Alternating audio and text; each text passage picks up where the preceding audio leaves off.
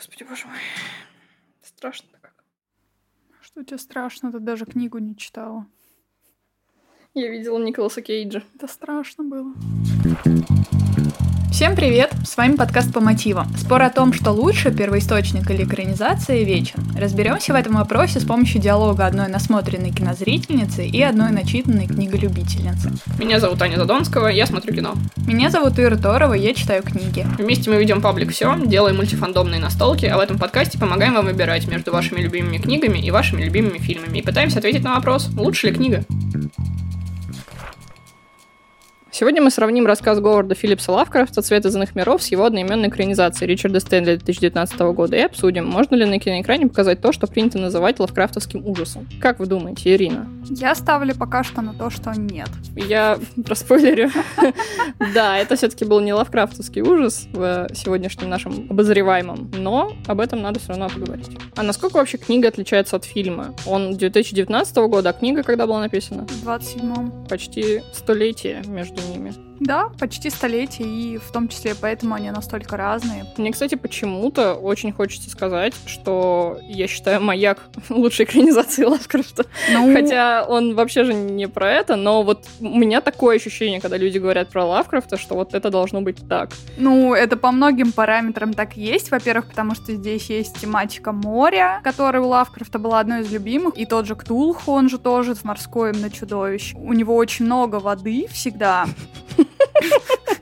Но только, что, Толстой?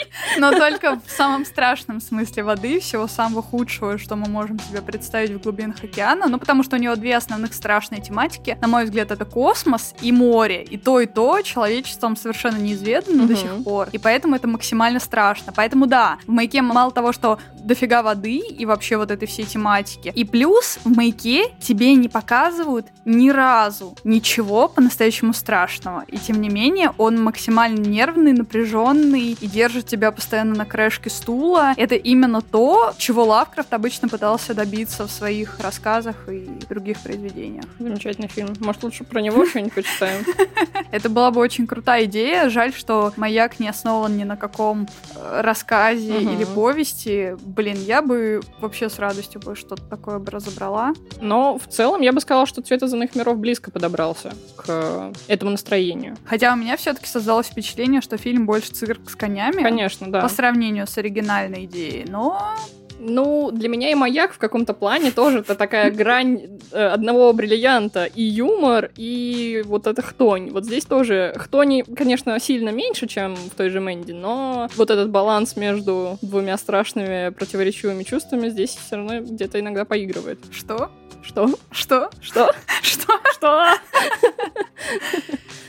Не будем откладывать дело в долгий ящик. О чем книга? Книга и фильм в этот раз, как и у нас часто бывает, достаточно сильно различаются, даже с самой завязки начиная книге наш главный герой приезжает по делам в местечко неподалеку от Аркхема. Аркхем — это один из городов вселенной Лавкрафта, его такой альтернативной Америки. Он приезжает, чтобы наметить место для будущего водохранилища. И на месте он натыкается на серую, испепеленную, так называемую окаянную пустошь, которая его одновременно пугает, но и очаровывает и притягивает. И он пытается выяснить, что же это такое и откуда оно все произошло, и находит одного старика, который который соглашается рассказать ему о тех происшествиях, связанных с инопланетным вторжением, которые эту пустошь породили. Вот такая вот завязочка. То есть ретроспективно идет э, повествование, да? Да, то есть большая часть рассказа — это рассказ старика о том, что он пережил 40 лет назад. В фильме немножко по-другому, там такой ретроспективы нету. Нейтан Гарднер в исполнении Николаса Кейджа живет с семьей на ферме и выращивает альпак.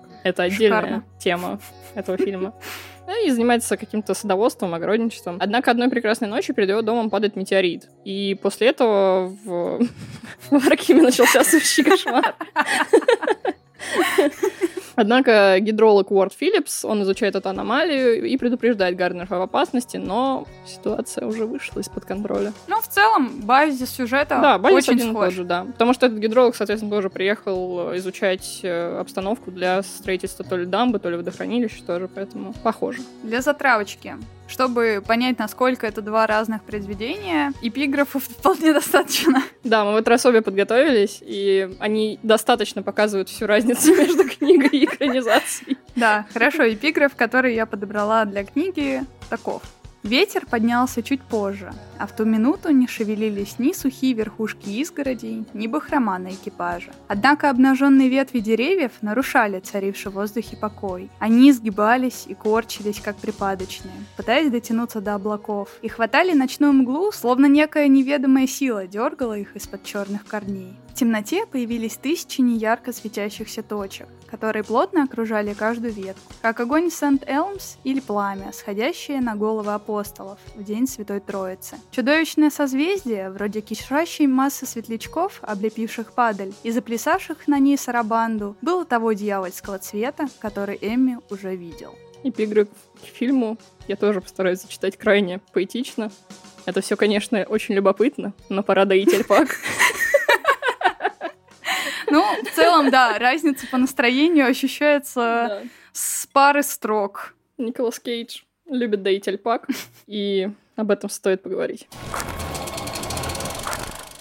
Ну что, расскажи нам, что ли, про Лавкрафта, потому что я, например, несмотря на всю его популярность и культовость, на самом деле ничего не читала. Ну, я вообще мало чего читала, давай так но про него мало что знаю. Да, я прям максимально рада, что у нас в этот раз выпала возможность поговорить о Лавкрафте, потому что я его раньше вообще не понимала и не любила. В основном потому, что я до недавнего времени только «Зов Ктулху» читала, и мне, не знаю, много лет назад, мне оно показалось таким скучным, ужасно затянутым, и я не могла дождаться, когда же, блин, оно закончится. Прочитала, думаю, вот серьезно, вот это то, о чем такой культ, такая офигенная вселенная придумана вот об этой фигне. Ну, как в меме, да, типа разговоров-то. Да, вот примерно так. То есть это была жуть, но не та, которую я хотела получить.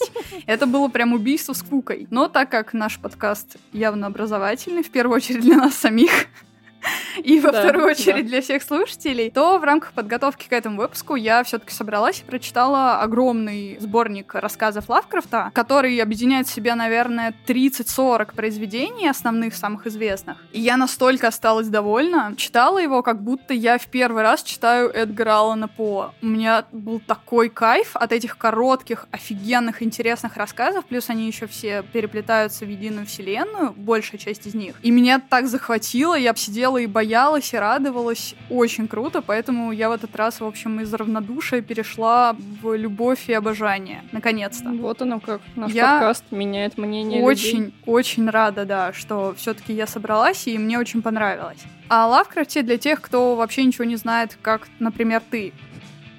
Это... Свинья. Э, это американский писатель, который творил в начале 20 века. Он масштабно повлиял на жанр, который мы сейчас называем ужасы, и плюс сформировал еще свой собственный поджанр, который называют совершенно по-разному лавкрафтовским хоррором, лавкрафтианским ужасом, сверхъестественным ужасом. Это следует из наименований его большой исследовательской статьи, очень интересной, где он расследовал, как вообще появился жанр ужаса, почему люди боятся, и приводил примеры десятков разных писателей, которые пытались пытались когда-либо заигрывать с этим жанром. Очень интересно. Ну и так далее. Названий много, смысл один. У него была достаточно необычная, грустная и страшная жизнь, которая вся сказалась в итоге на его творчестве. Ему снились кошмары, у него мать э, была психиатрически больна, и много-много-много вещей с ним происходило. Все это, в принципе, видно по его рассказам. Я пересказывать биографии не буду, потому что не вижу в этом смысла, но основные моменты проговорю для понимания, кто это вообще такой. Во-первых, он считался вундеркиндом, очень рано начал читать, очень рано начал декламировать стихи и делал всякие потрясающие вещи, начал писать рассказы очень рано, в 6-8 лет, и вообще считался очень одаренным ребенком, но при этом не смог закончить школу по разным обстоятельствам неприятным, которые с ним... одаренный. да, которые с ним происходили. Он очень любил Новую Англию и во многом ей вдохновлялся, и ненавидел большие шумные города. И это, кстати, странно, потому что как раз всякая жуть у него всегда происходит в маленьких, уединенных поселениях. Казалось бы, наверное, должно было бы быть наоборот. Ну ладно. Он их просто настолько любил, что именно их делал центром своих произведений. Да. Потом он еще вел довольно активную переписку со своими фанатами. Среди них, кстати, были разные известные писатели, типа того же Роберта Блоха, который известен своим романом «Психа», например, по которому uh-huh. Хичкок потом снял супер известный всеми почитаемый фильм. Помимо этого, его и вдохновляла и готика, и классические эпосы, например, «Беовульф», «Песня о Нибелунгах». Он и необходимо обходил стороной научную фантастику, обожал Диккенса, По, э, Джозефа Шеридана Лефаню и еще многих писателей хорроров, ужасов и романов о привидениях конца 19 века, начала 20-го. И Естественно, из-за всего этого, из-за его огромного вклада в этот жанр в целом, до недавнего времени, до 2015 года, призеры в премии World Fantasy Award награждали статуэткой бюстом Лавкрафта. Но с недавнего времени это прекратили делать. Почему? Потому что Лавкрафт расист. Интересно, что Лавкрафта заканчивали за то, что он расист, а режиссер фильма Ричард Стэнли его заканчивали за абьюз. Никого не миновала чаша сия Кентилинга. Не, ну, Стэнли хотя бы не жалко, а Лавкрафт все таки ну, много успел всего хорошего сделать. Кто не был расистом в те времена? Тоже в правда. концов. Ричард Стэнли родом из Южной Африки, и он с детства говорил, что он поклонник творчества Лавкрафта. Он там 8 лет уже вроде как все его произведения прочитал. И «Цвет из миров» — это его первый полнометражный фильм, который он снял после увольнения со съемок фильма «Остров доктора Мора». 96 -го года. То есть 96 -го года он снимал только всякие документалки и писал сценарий к инди-фильмам. Проект он вынашивал долго, у него идея была несколько лет уже в голове, но он не сразу нашел финансирование, но, однако, все-таки ему так повезло, что он встретился с продюсерской компанией Элайджи Вуда, Spectre Vision. Я, кстати, в рамках подготовки узнала, что это компания Элайджи Вуда, и очень сильно удивилась. Также он заинтересовал Николаса Кейджа, и, собственно говоря, творчество Spectre Vision и Николаса Кейджа уже подарил на Мэнди в 2017 году, поэтому проект был многообещающим, мягко mm-hmm. скажем. В одном из интервью Стэнли заявил, что фильм станет первым из трилогии Лавкрафта, который он очень-очень хочет снять. Вторым фильмом должен был стать «Дануческий ужас». Однако в марте 21 года его план провалился после того, как его со-сценаристка как раз «Света из иных миров» обвинила его в домашнем насилии, и продюсерская компания разорвала с ним все отношения. Так что не увидим мы от данного режиссера ничего из Лавкрафта. Огорчена ли ты? Я верю, что Элайджа Вуд со своей компанией найдет кого-то более крутого. Вот я, кстати, тоже об этом подумала, что было бы круто, если бы просто его команда, его компания продолжили работу над трилогией или, угу. ну, там, циклом таким большим работы по Лавкрафту, но посмотрим, посмотрим, почему нет. Да, я думаю, что у них не будет проблем, потому что у них все работы примерно в таком жанре психоделического трипа, хорроров. У них уже рука набита, я думаю, они справятся. Ну, вообще, по Лавкрафту, естественно, мы все знаем десятки фильмов, даже по цвету из иных миров, около пяти экранизаций, угу. насколько я помню, существует. Они либо вдохновлены, либо напрямую повторяют сюжеты Лавкрафта. Ну, еще больше, наверное, лично я знаю об играх по его произведениям. Думаю, даже люди, которые не знают ничего на столках, все равно краем уха могли слышать про ужас Аркама или Call of Cthulhu в величайших настольных играх. И о компьютерных играх вообще даже говорить не стоит. Их десятки, и даже Quake, и Doom, и прочие большие франшизы, они так или иначе много от Лавкрафта тоже взяли. Ну, мне кажется, слово «ктулху» в принципе известно людям да. Кто даже про Лавкрафта, может Конечно. быть, не слышал. И, в принципе, Ктулху, мало того, что пережил своего создателя, но еще и стал намного известнее, чем он сам. И понятие Некрономикон тоже вполне себе пережило Лавкрафта и стало использоваться повсеместно, несмотря на то, что придумал изначальное понятие именно он. Да, я сразу, естественно, когда слышу Некрономикон, думаю про зловещих мертвецов. В общем, тысячи и тысячи их. В подготовке, так сказать, к нашей спойлер-зоне я еще немножко расскажу, что если говорить о кинематографе, мы обычно употребляем вот эту фразу, даже в подкасте ее много раз употребляли, показывай, а не рассказывай. Так вот, к Лавкрафту относится другая фраза. Иронично, что мы говорим это в подкасте. Да, иронично, действительно. А к Лавкрафту скорее можно отнести фразу «не показывай и не рассказывай», и тогда будет максимально страшно. И это настолько кайфово, потому что на этом строятся почти все его работы. Помимо той офигенной мифологии, которую он придумал, очень цветистой, интересной, использующей отсылки от каких-то легендарных эпосов до Библии. Но самое главное, что он, как творец, отлично понимает, что страшная история не та, где просто мертвецы, а та, где наши привычные аксиомы нашего обычного мира разрушаются, и герой один на один остается с неопознанным кошмаром, сверхъестественным, и совершенно не знает, что с этим делать. Вот это по-настоящему страшно. И это у Лавкрафта копируют и копируют и копируют до сих пор. Я согласна с тем, что это, наверное, самый действенный прием в хоррорах. Он мне больше всех всегда нравится. Это какая-то должна быть всегда грань между чем-то реальным, вот такой зловещая долина, где вроде привычное тебе событие, но оно внезапно просто превращается в какой-то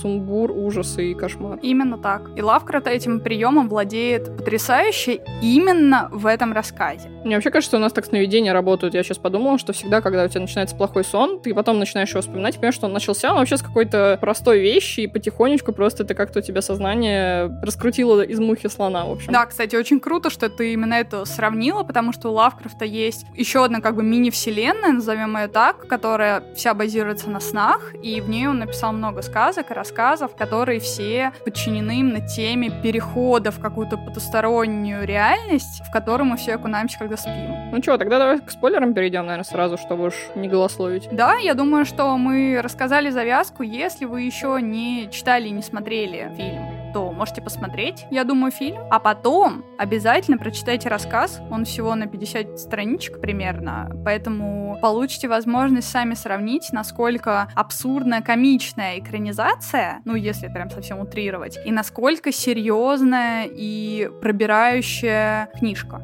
Фильм рекомендован строго любителям Николаса Кейджа, потому что, как известно, Николас Кейдж не просто актер, это отдельный жанр. И если вы любите такие угарные трэш-фильмы, вам сюда. Если вы любите Мэнди, стоит оценить. Он чуть-чуть хуже, может быть, даже не чуть-чуть, но все равно заслуживает вашего внимания, даже если он вам прям не сильно понравится, но как бы под пивко один раз дома посмотреть, в целом достаточно достойное кино. Так что, да, я в любом случае советую, ну а дальше поговорим о спойлерах. Да, спойлеры. Спойлеры.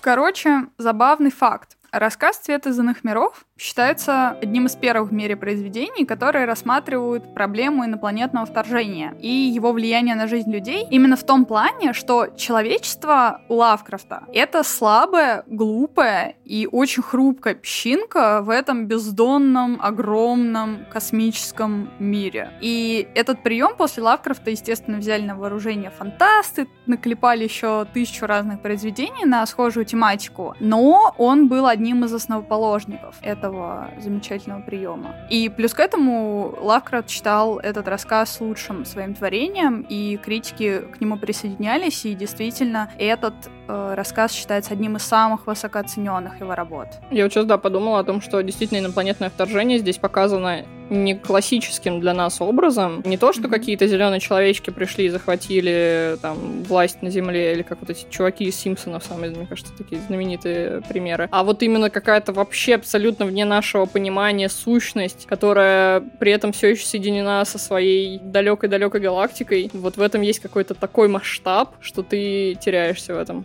Именно так, да. И у Лавкрафта вообще это одна из излюбленных тематик. Показывает, что человечество никак не может противостоять какой-то безграничной, непонятно откуда взявшейся и непонятно чего хотящей силе. И это очень интересно, если учесть, что он писал этот рассказ и многие свои другие в предвоенные годы, когда была накаленная атмосфера в целом в мире, и все опасались, что что-то произойдет. И мне кажется, что «Цвет из миров» своей темой про внезапно падающий метеорит на Землю обычного фермера, он как раз хорошо отражает именно вот этот страх. Если бы это писалось, не знаю, во времена там холодной войны, я бы, наверное, сравнила это со страхом бомбардировок угу, со да, всех да. сторон, э, которая тогда царила в мире. Вот здесь есть по атмосфере что-то такое похожее, что ты каждый день сидишь как будто на пороховой бочке и думаешь, что-то рванет и всех нас убьет. Но при этом жизнь продолжается вроде бы. Но при этом твоя стандартная жизнь продолжается, ну, как минимум, ты вынужден ее продолжать, как и фермеры, и в книге, и в фильме просто продолжают жить, как они жили на самом-то деле. Вот мы так говорим серьезно, я вот говорю про вот эту великую гигантскую сущность, и в целом я была к фильму серьезно настроена, вот ровно до того момента, как Кейдж сказал вот эту фразу из эпиграфа про альпак.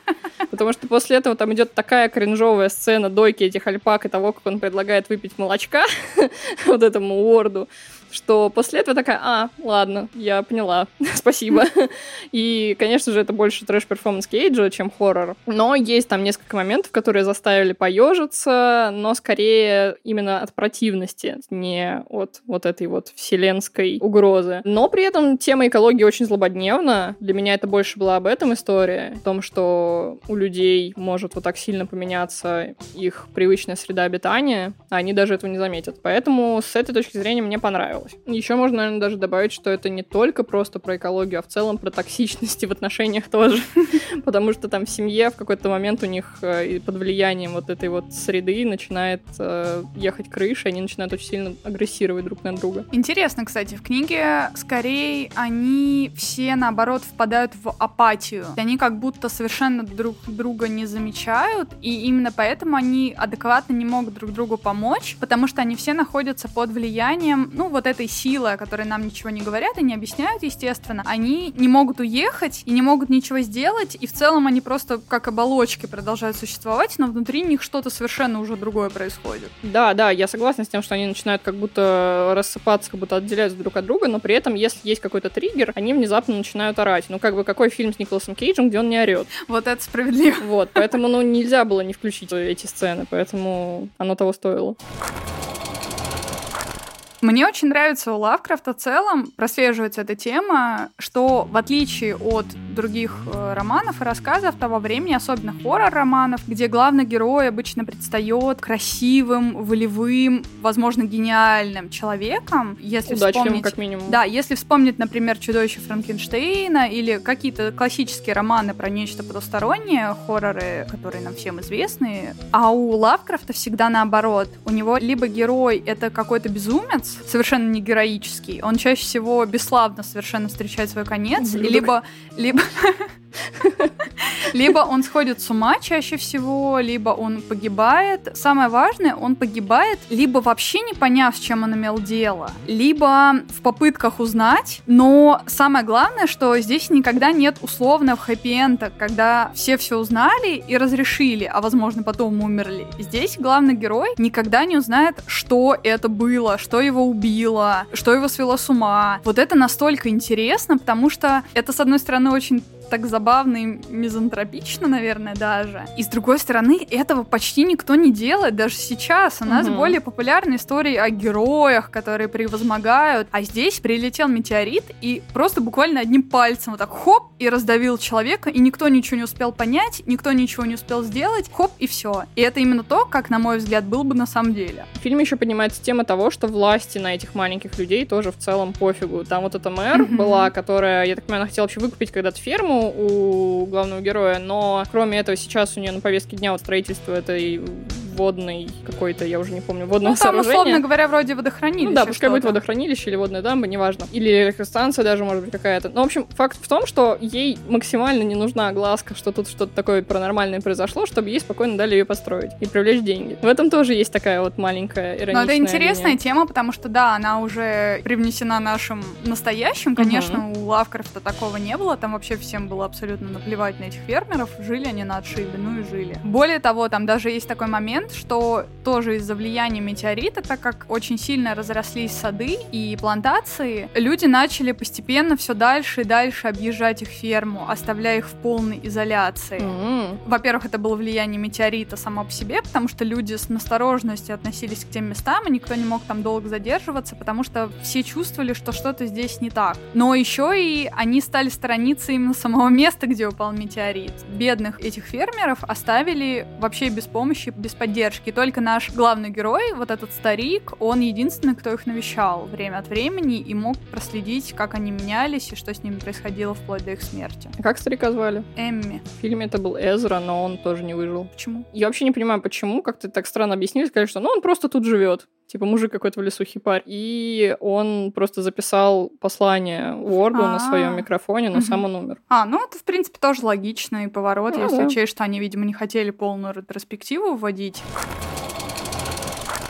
Из прикольных моментов, которые заметила я, ну и, наверное, не только я, я думаю, что Лавкрафта уже исследовали вдоль и поперек, у него огромная фанатская база. Мне бросилось в глаза несколько моментов забавных. Во-первых, владельца фермы в книге зовут Нейхем, ну, у нас его так перевели, по крайней мере, на английском он скорее произносится как Ньюхем, но это анаграмма для слова human. Достаточно по-лавкрафтовски человечество противостоит чему-то неизведанному, прикольно. А имена остальных героев, большинства заимствованы из Библии. Это в основном либо из пророков, ну, либо из каких-то персонажей. И, в принципе, Лавкрафт нас отсылает во многом к казням египетским. Я уж не знаю, насколько это просто совпадение или это так было задумано, но мне навело на мысль то, что все-таки имена библейские, и, возможно, это была отсылка. У нас главных героев ждет и нашествие насекомых, и мор скота, и грома молнии, который как раз притягивает метеорит, и смерть первенцев. Ну, в общем, все 33 удовольствия, да, да в фильме также, я согласна, да, это, это явно, наверное, отсылка, мне все-таки кажется, не просто так. Мне кажется, что да. Ну, довольно очевидно, по крайней мере, из 10 казней, как минимум у нас 4 совпадения. Мне кажется, если покопаемся еще больше будет, мы, мы не детально не изучали, но где жабий дождь? Жабий дождь нас ждет в книгах Стивена Кинга, о которых я расскажу попозже. Эх, скорее бы. В фильме тоже есть некоторые такие микроотсылки к самому Лавкрафту, там и дочь Некрономикон читает, и, в принципе, вот имя вот этого гидролога, его зовут Уорд Филлипс, что, в принципе, Говард Филлипс Лавкрафт. Там даже, по-моему, есть у какого-то героя, он прям чуть ли не в экран показывает книгу, которая была как раз-таки кого-то из писателей, кого-то назвала, я забыла, который вдохновлял Лавкрафта. В общем, где-то на бэкграунде у них там есть всякие маленькие примочки, что позволяет почувствовать, что в целом над фильмом старались, когда работали, и когда ты увидишь, в целом всегда приятно смотреть картину. Ну, если учесть, что ты говорил, режиссер был большим фанатом угу. Лавкрафта, а если учесть, что у Лавкрафта не так уж много произведений, их не составит Отсылку труда. просто сделать, да? Да, их не составит составит труда прочитать за пару дней, то Интересно, что они прям так хотели впихнуть побольше. А, то есть труды Лавкрафта можно прочитать за пару дней, а он такой хвастался, что к восьми годам прочитал. То есть у него было восемь лет. Но, если честно, я не вижу смысла 8 лет читать Лавкрафта. Мне кажется, антропологические глубокие вещи все равно не поймешь. А там не настолько интересно, чтобы 8-летнему ребенку это было прикольно читать. Но страшно будет 8 лет в том числе. Мне сейчас было страшно. Помимо всего, что я говорила, что мне очень понравилось в Лавкрафте, это все очень круто, очень новаторски по тем временам. Еще мне показались некоторые приемы, которые он использует, очень схожими с эффектом зловещей долины, нам всем известным, когда все вроде бы верно, но наш мозг улавливает какое-то несоответствие, и поэтому становится страшно, потому что таков эволюционный механизм нашего страха. Например, в рассказе есть такие маленькие моменты, типа герои замечают на снегу следы зверей, обычных лесных диких животных, которые немножко неправильно ставят лапы. И тебя это уже напрягает настолько, потому что ты понимаешь, что все как обычно, но что-то не так. И вот это максимально для меня лично страшный эффект, и это, в принципе, используется во многих ужастиках, опять же, и до сих пор. Очень многие любят использовать манекенов вместо людей, каких-то животных кривых, косых, немножко измененных, куклы. Ну, зомби. Да, самое, зомби, да-да-да-да. Вот, и здесь это очень круто используется тоже. Такое нечто неправильное ну, такое же чуждое, да, и непривычное, как игра Николаса Кейджа. Да, все именно так. Ой, ну да, Николас Кейдж это, конечно, просто звезда я, на самом деле, раньше раньше не любила. Мне вообще казалось, что его вот его дядя Коппола просто вытаскивает за уши, чтобы он где-то снимался, и он просто, ну, такой весь из себя популярный именно из-за этого. А потом я поняла. потом я раскусила Николаса Кейджа, и в чем вообще его смысл, и как на него надо смотреть. И, естественно, «Цвет из миров» — это без Кейджа он бы не состоялся и вообще не имел бы никакого смысла. Это его бенефис. Боже, хвали, храни Николаса Кейджа. Я очень хочу, чтобы такие студии, как Spectre Vision, Vision мне вот раз в год под вечер с пивком выдавали такой фильм, чтобы я вот посидела несколько раз, крикнула «Куда ты лезешь?» Или вот там «Да ну, оно тебя сожрет!» Вот что-то такое. И чтобы я прям сидела и улавливала в себе вот эти волны трипа и какой-то бесконечный хтони, который идет с экрана. Однако, стоит, наверное, сразу сказать, что выбирая между аннигиляцией и цветом из миров, я выберу Мэнди. Логично. А, потому что аннигиляция, ну, явно тоже сюда очень сильно подходит. Вся вот эта тема с э, пространством, которое было изменено каким-то непонятным неземным вмешательством. Однако в аннигиляции напрочь отсутствует юмор. Там есть крутые моменты страшные, но ну, невозможно на серьезных щах так долго сидеть и слушать научную фантастику, которая все-таки имеет в себе изъяны. Да. Потому что для меня «Цвет из иных миров» выигрывает именно тем, что они понимают, что это ну, такая, с элементами выдумки, и тяжело притянуть к реальной какой-то физике всю эту вещь. И поэтому они это перекрывают Кейджем, который доит альпак. И это замечательный шаг, я считаю. А в Мэнди так вообще, господи, сражение на бензопилах и Кейдж, когда он плакал с бутылкой водки на унитазе, ну... Это вообще лучший момент. Когда там выходил Мэнди? 2017-2018 год? Да. Это, в принципе, один из лучших был фильмов года и один из самых да. крутых experience ов. Кстати, забавно, еще я бы сравнила с Мэнди тем, что в Мэнди там был такой вот красный, да, вот этот вот цвет, как будто его позаимствовали у Рёфна, мне кажется. Да, очень вот неоновый супер, безумный красный. Да, кислотный. Да. А здесь это такой пурпурно mm-hmm. который как раз Out of Space, который вроде как я читала, что они вроде делали там какие-то супер эксперименты с э, и температурой и воздуха, и воды, в общем, чтобы это все как-то красиво, все эти изменения его показать. Интересно, что вот эта студия по таким ярким цветам ходит. Интересно, что будет дальше. Это как раз самый интересный момент по поводу того, можно ли на экране показать то, что мы прочитали в книге, потому что в книге, естественно, этот цвет описывается как цвет, который никогда не был увиден вообще человеком. Угу. То есть это что-то такое на грани того, что даже человеческая сетчатка не сможет считать и разобрать. Это должно быть что-то совершенно уникальное. Но, конечно же, мы не сможем это, к сожалению, большому показать на экране, поэтому, да, они выбрали что-то максимально неестественное из цветов, чтобы показать это безумие и безумство красок. Но, конечно, в книге цвет играет элемент страшного, потому что все, что ты не можешь себе представить, не можешь вообразить, это страшно для человеческой психики. Я тебя вообще хотела спросить, а тебя фильм напугал? Нет, там был один момент, где было прям очень-очень неприятно, два, два момента. То есть именно боди-хоррор какой-то? А, да, да, угу. боди-хоррор. В одном моменте мать отрезает себе пальцы через очень такой напряженный момент, то есть она там долго-долго нарезает морковь, музыка еще а, нагнетает, а потом она прям все две фаланги пальца отрезает. Вот, а второй момент, там, я не знаю, было ли это в книге, но в какой-то момент под воздействием очередной вспышки молнии мать слилась с младшим сыном в одно какое-то бесформенное ужасное чудовище. Они уже сознание потеряли практически, но там что-то, какие-то пару фраз еще могут сказать, там типа воды или что-то такое. Вот это очень был мерзкий момент, и показано это мерзко и жутко. И самое при этом мерзкое было, когда Николас Кейдж целовал свою жену в губы. Только что застрелил такое же чудовище своих альпак, там, где они у него тоже все смешались. Люди, кони. Вот. Супер, как обычно, сцена великолепная, где Кейдж орет, и на него вот эти все брызги крови, как будто лопающиеся шарики в духе Тарантино, вот что-то такое на него все льется, он орет, а потом приходит к жене, думает ее тоже застрелить, но передумывает, целует ее. У нее какая-то слизь изо рта, у него кровища течет по лицу, он отдаляется, и на свету видно все такие нити слюны или вот этой слизи. Да. Это все тоже так очень мерзко. Вот. Но потом эта мать еще и начнет ошевелиться и попытается загрызть свою дочь. Угу тоже достаточно мерзко. Но опять-таки, да, это было не страшно в таком ключе, как мы говорим про Лавкрафта. Конечно, да. Меня, наверное, в книге напугало больше всего два момента. Это тот момент, который я зачитывала в эпиграфе про движущиеся без ветра деревья угу. которые подчинены какому-то своему разуму. Это действительно достаточно страшный образ. И, наверное, меня тоже больше всего напугал именно момент с матерью, несмотря на то, что там не было слияния двух персонажей в одно чудовище. Лавкрафт, как и всегда, пугает тебя именно тем, что он ничего тебе толком не рассказывает. То есть там эпизод выглядит так. Герой, любимый наш старик, который рассказывает нам всю эту историю, он э, заходит в комнату, где была около полугода или более заперта мать. Она начала сходить с ума еще давным-давно, но очень долго шла трансформация ее в чудовище. И он заходит, и он видит на полу буквально жижу и эта жижа, это она. То есть она... жижей. Да. Она все еще жива, и она на него даже нападает, и после этого тебе резко эту сцену обрывают, потому что там есть намек на то, что герой ее убил. И он не хочет об этом рассказывать парню, которому он рассказывает эту историю, потому что все-таки он понимает, что она была живой, что она была человеком, и он не хочет признаваться в преступлении. И он резко эту сцену заканчивает и предоставляет тебе додумать самому, что всегда намного страшнее, да, чем, да.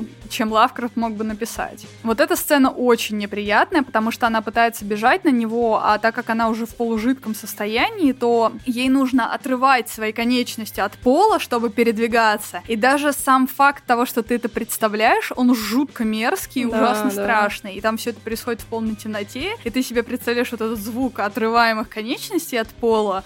О, да, у меня да. прям мурашки бежали, у меня даже сейчас побежали немножечко.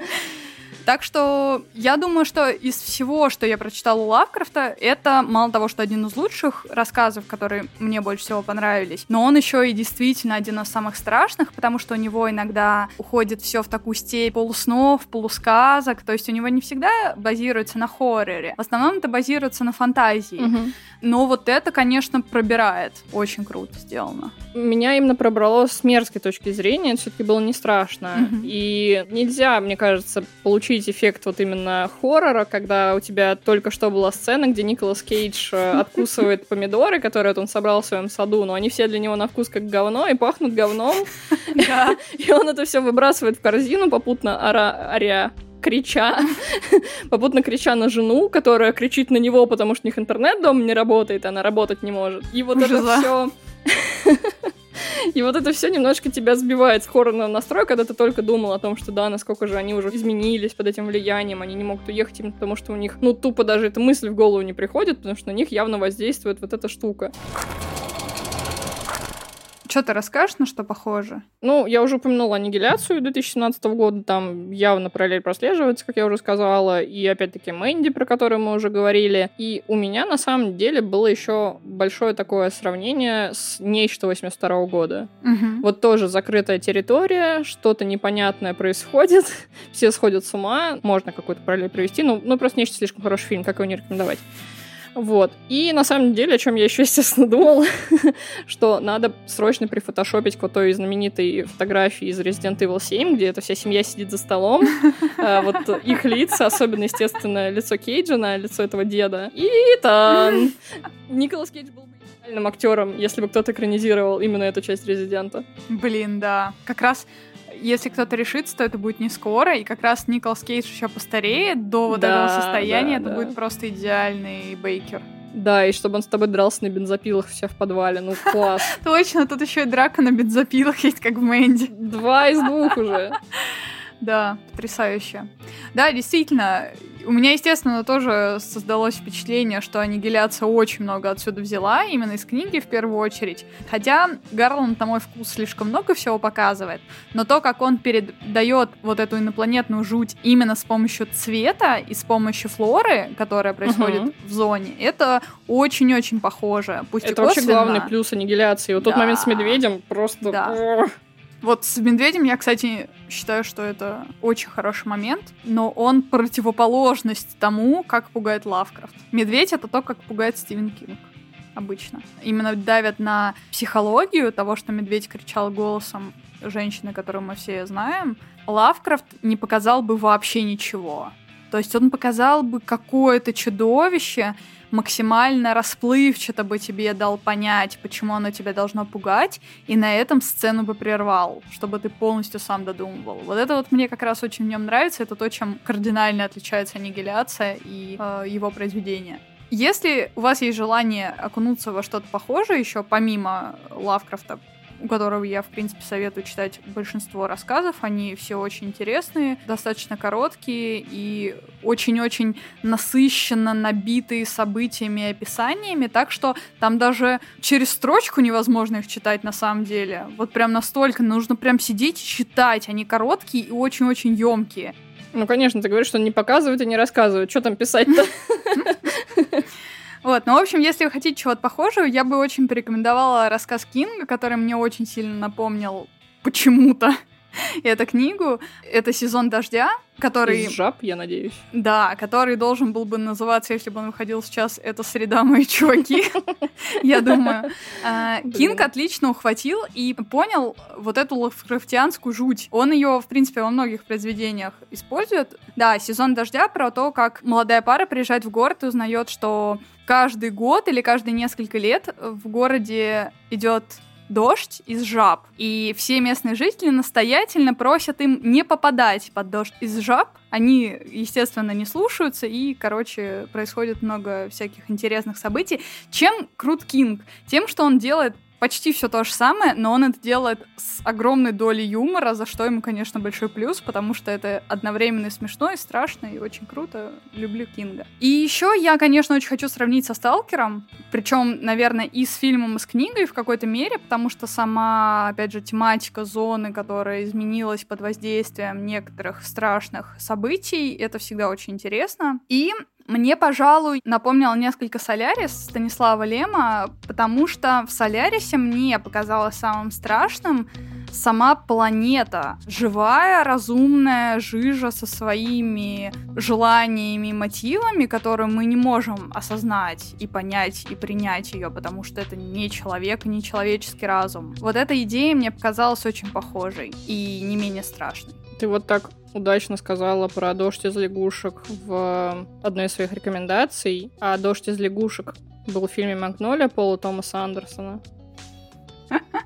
И медленно мы подводим. Очень медленно так и очень успешно подводим к тому, что следующий эпизод будет финалом нашего первого сезона великолепного подкаста по мотивам. А мы поговорим про фильм «Нефть», который в оригинале называется «There Will Be Blood» 2007 года. И ну, не то чтобы его первоисточник, но все-таки базу романа Эптона Синклера «Нефть». Да. Вот, это был наш девятнадцатый выпуск. Какие итоги мы можем подвести? Предитоги. Кто Предитоги сезона? Кто победил-то сегодня? Давай начнем с этого. Ну, тут, по-моему, без вариантов вполне себе. Лавкрафт слишком велик, причем именно это произведение одно из самых лучших у него. Поэтому... Задавил авторитетом? Ну, Дело в том, что тут разные жанры. Хоррор и трэш сравнивать, в принципе, достаточно сложно. Да. Если бы это был хоррор и плохой хоррор, тут вообще все однозначно было бы. Но здесь жанр другой. Поэтому, ну, я бы сказала, что в любом случае Лавкрафт шикарный и очень нужно читать, а фильм уже можно посмотреть, если вы любитель в основном Кейджа. Вот людям, которые не любят Кейджа, наверное, вообще будет бессмысленно смотреть да, это да. кино, это только раздражение вызовет. Поэтому мне кажется, что в этот раз книга победила. В очередной раз. Ну ничего, в следующий раз точно победит фильм, тут без вариантов, можно даже не разбирать. Да, есть, есть такое подозрение. Да. Ну а на сегодня мы тогда, наверное, будем прощаться, нам больше нечего, наверное, сказать сегодня, да? Да, да. да. Мы подвели все итоги. Наконец-то покопались э, и в творчестве Кейджа, которого пока что еще ни разу не разбирали, и в творчестве Лавкрафта, к которому, возможно, мы еще вернемся. Но мне все-таки кажется, что это такие две грани одной хтони. То есть Лавкрафт ужасно ужасен, но и Кейдж где-то там же. Ужасно прекрасен с другой стороны. Интересное сравнение двух гениальностей. Спасибо всем огромное за прослушивание. Мы будем очень рады, если вы поделитесь этим эпизодом, где вы только сможете, расскажете о нем кому только сможете. Если вы вдруг внезапно получили какие-то деньги, вы можете дать их нам на Патреоне в качестве поддержки нашего великолепного подкаста. Подписывайтесь обязательно на нас в Телеграме где мы постим превьюшки, мемы и говорим вам о новых эпизодах. Мы выходим на Кастбоксе, Яндекс Музыке, ВКонтакте, Apple Podcasts и всем, чем только вообще можно пользоваться любитель подкастов, там мы есть. Ищите и найдете по нашему великолепному логотипу или имени по мотивам. А на сегодня мы с вами прощаемся. Да, мы с вами прощаемся. Еще, конечно же, у нас большая просьба, если вам нравится, что мы делаем, то даже не обязательно поддерживать нас деньгами, хотя это было бы желательно. Было бы очень приятно, если бы вы еще и ставили оценки или оставляли комментарии к нашим подкастам. Да. Это поможет нам развиваться и заодно поможет нам получить обратную связь, если вы считаете, что мы где-то не правы, или вам хотелось бы, чтобы мы сделали лучше, или вам вообще все нравится, и вы просто хотите сделать нам комплимент, то welcome. На сегодня все тогда. Всем пока, спасибо. Всем пока, спасибо за прослушивание.